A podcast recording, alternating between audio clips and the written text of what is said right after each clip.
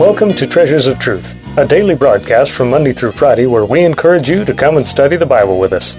Treasures of Truth is a ministry of Treasure Valley Baptist Church in Meridian, Idaho. Your host is Pastor Rick DeMichael. This week, we're airing a message on the subject of discouragement. One of the devil's most effective tools in hindering the work of God is to discourage his people. Today's message examines the causes and cures for discouragement in our lives. We pray that today's message will be a blessing to you. If you would like to order today's message, stay tuned until the end of today's program for a phone number and address where you can order a copy on CD. And now, your host, Pastor Rick DeMichael. We're going to take our Bibles and go to the book of Haggai in the Old Testament. Third from the last book of the Old Testament. I figure I'll have to get at least a couple clues. Third from the last book Haggai, Zechariah, and Malachi. All right, the book of Haggai. I trust you're there. If you're not, just whatever page you're on, look very intelligently on that page, and, and the rest of us won't even know. The book of Haggai, chapter 2. The book of Haggai, chapter 2. Let me give you a little bit of, a little bit of background here before we look at the actual text. When you consider the captivity of Israel, in 606 BC, Nebuchadnezzar began to siege Jerusalem.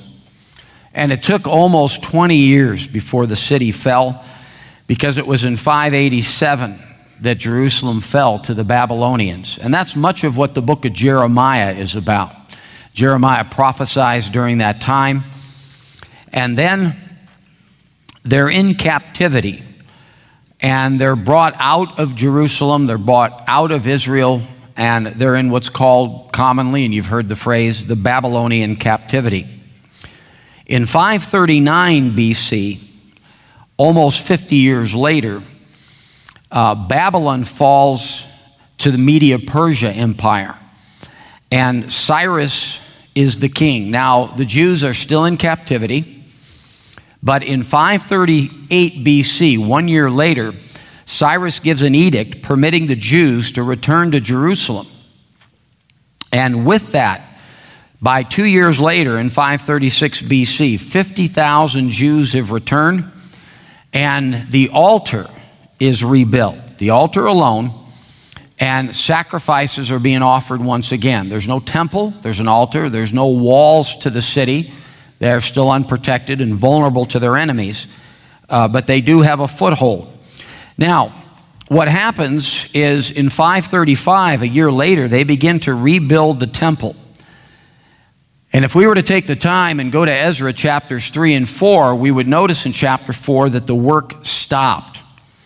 And there were some reasons for that. They had some opposition, they had some persecution. And then when that all cleared out, the people got discouraged, the people got distracted. And uh, frankly, uh, in the book of Haggai, if we were to read both chapters, we'd realize uh, they got preoccupied. And this is nothing new, but they got working on their own houses. And so the temple got left off. And this remained for 15 years. But in 520 BC, the work begins again. And this is exactly where we're at in the book of Haggai. Haggai prophesies, admonishes, and encourages them to get back to the work and finish the temple. Now, I want to pick up the narrative in chapter 2. We start in verse 1. The Bible says, In the seventh month, in the one and twentieth day of the month, came the word of the Lord by the prophet Haggai, saying, Speak now to Zerubbabel, the son of Shealtiel governor of Judah, and to Joshua the son of Josedech, the high priest, and to the residue of the people, saying, Who is left among you that saw this house in her first glory? Now, what's he talking about here? He's talking about the first temple under Solomon, the first permanent temple under Solomon. He says, And how do ye see it now? Now, if we were to go to if we were to go to Ezra chapter 3 and look at the response of the people when the foundation of this second temple is laid, we'd already have the answer to the question. Uh, there were those that were excited about what was going on, but some of the ancients who had seen Solomon's temple, men that were men and women that were up there in years by now, uh, their reaction wasn't the same. In fact, it was very mixed. Some people were excited because the foundation was being laid and they anticipated getting their temple. But the ancients, look what he says here. Is it not in your eyes, in comparison of it, as nothing? He says in verse 4 Yet now be strong, O Zerubbabel, saith the Lord, and be strong, O Joshua the son of Josedech, the high priest, and be strong, O ye people of the land. What the Lord is giving them through Haggai the prophet is encouragement. And he's giving them encouragement for a number of reasons. First of all, they're up against a very tall task. But not only that, he realizes, and, and, of course, God is God. He knows what's going to happen before it happens, but he's watching the reaction of the people, and it's very mixed because this temple isn't going to be nearly as, as, as glorious in the eyes of the people as the original one was. Keep in mind the circumstances and the conditions under which Solomon's temple was built. Uh, nothing short of almost perfect. The circumstances here are far different. And so what happens is God sends the prophet Haggai to prophesy to encourage them because he, he knows what the reaction is going to be. And so he tells them to be strong in verse 4, it saith the Lord, and work. Now, now, now here's the key. For I am with you, saith the Lord of hosts. Folks, memory can serve us well, but memory can often be very faulty. And memory can be something we trip over. You ever hear somebody talk about the good old days? Okay? Uh, wh- why do you think they have those infomercials with, with the, the, the songs from the oldies? Okay?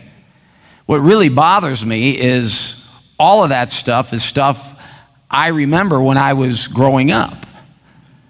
It's the oldies. What really bothers me is when they start talking about the 80s. Wasn't the 80s just a few weeks ago? There's a certain rosy glow over the past. And it's not all bad, but, but a lot of nostalgia is bittersweet and a lot of nostalgia is inaccurate. And, and what's going on here is many of them are discouraged and he tells them the essential thing here in verse 4 is that I am with you, saith the Lord of hosts. He says, according to the word that I covenanted with you when you came out of Egypt, so my spirit remaineth among you. Fear ye not.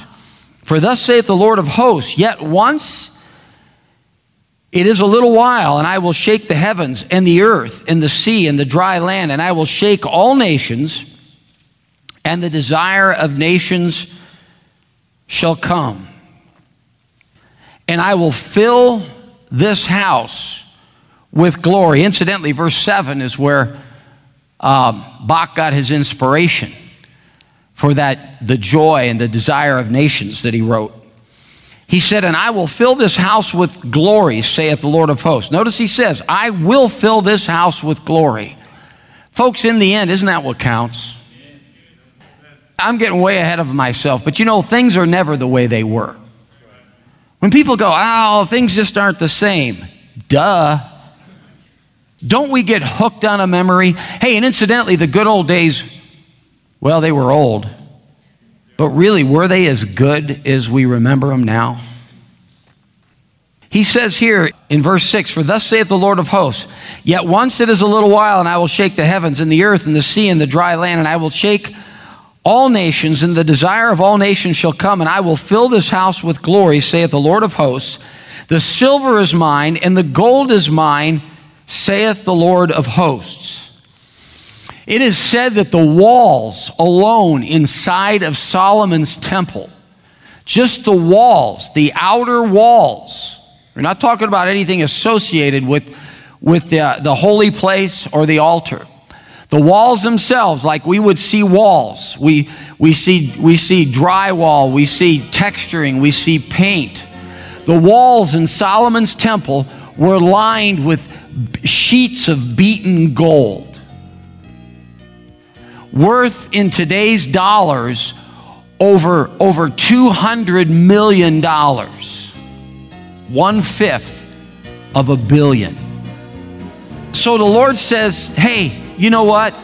The silver is mine, the gold is mine, saith the Lord of hosts. Okay, it's not here in the building, but it's still mine. Then he says in verse 9, the glory of this latter house. Now, again, this is all about faith, folks. The glory of this latter house shall be greater than the former. What? You got the ancients, they're weeping. This thing looks so pathetic as they lay the foundation, as they realize the scope and the comparison. And God says in verse 9, the glory of this latter house shall be greater than of the former, saith the Lord of hosts. And in this place I will give peace, saith the Lord of hosts. We want to thank you for being with us today. It is our hope and prayer that today's program was truly a blessing to you. You've been listening to a message on the subject of discouragement. One of the hardest things about discouragement is that we tend to accept discouraging thoughts as true when in fact God has better days planned ahead for our future. Today, we're reminded that God is in control, and for the Christian, our best days are assuredly ahead of us. And as we mentioned at the beginning of the broadcast, if you would like to order a copy of today's message, CDs are available for a suggested contribution of $5 each. Our address is Treasures of Truth, care of Treasure Valley Baptist Church, 1300 South Teare Avenue, Meridian, Idaho 83642. Our phone number is area code 208 888 4545. Our webpage address is www.tvbc.org. Treasures of Truth is a ministry of Treasure Valley Baptist Church. We welcome you to our services on Sunday at 9:15 a.m. for Sunday school, at 10:30 a.m. for morning worship and preaching, at 5:45 p.m. for Bible preaching and teaching, and also on Wednesday at 7 p.m. for more Bible preaching and teaching.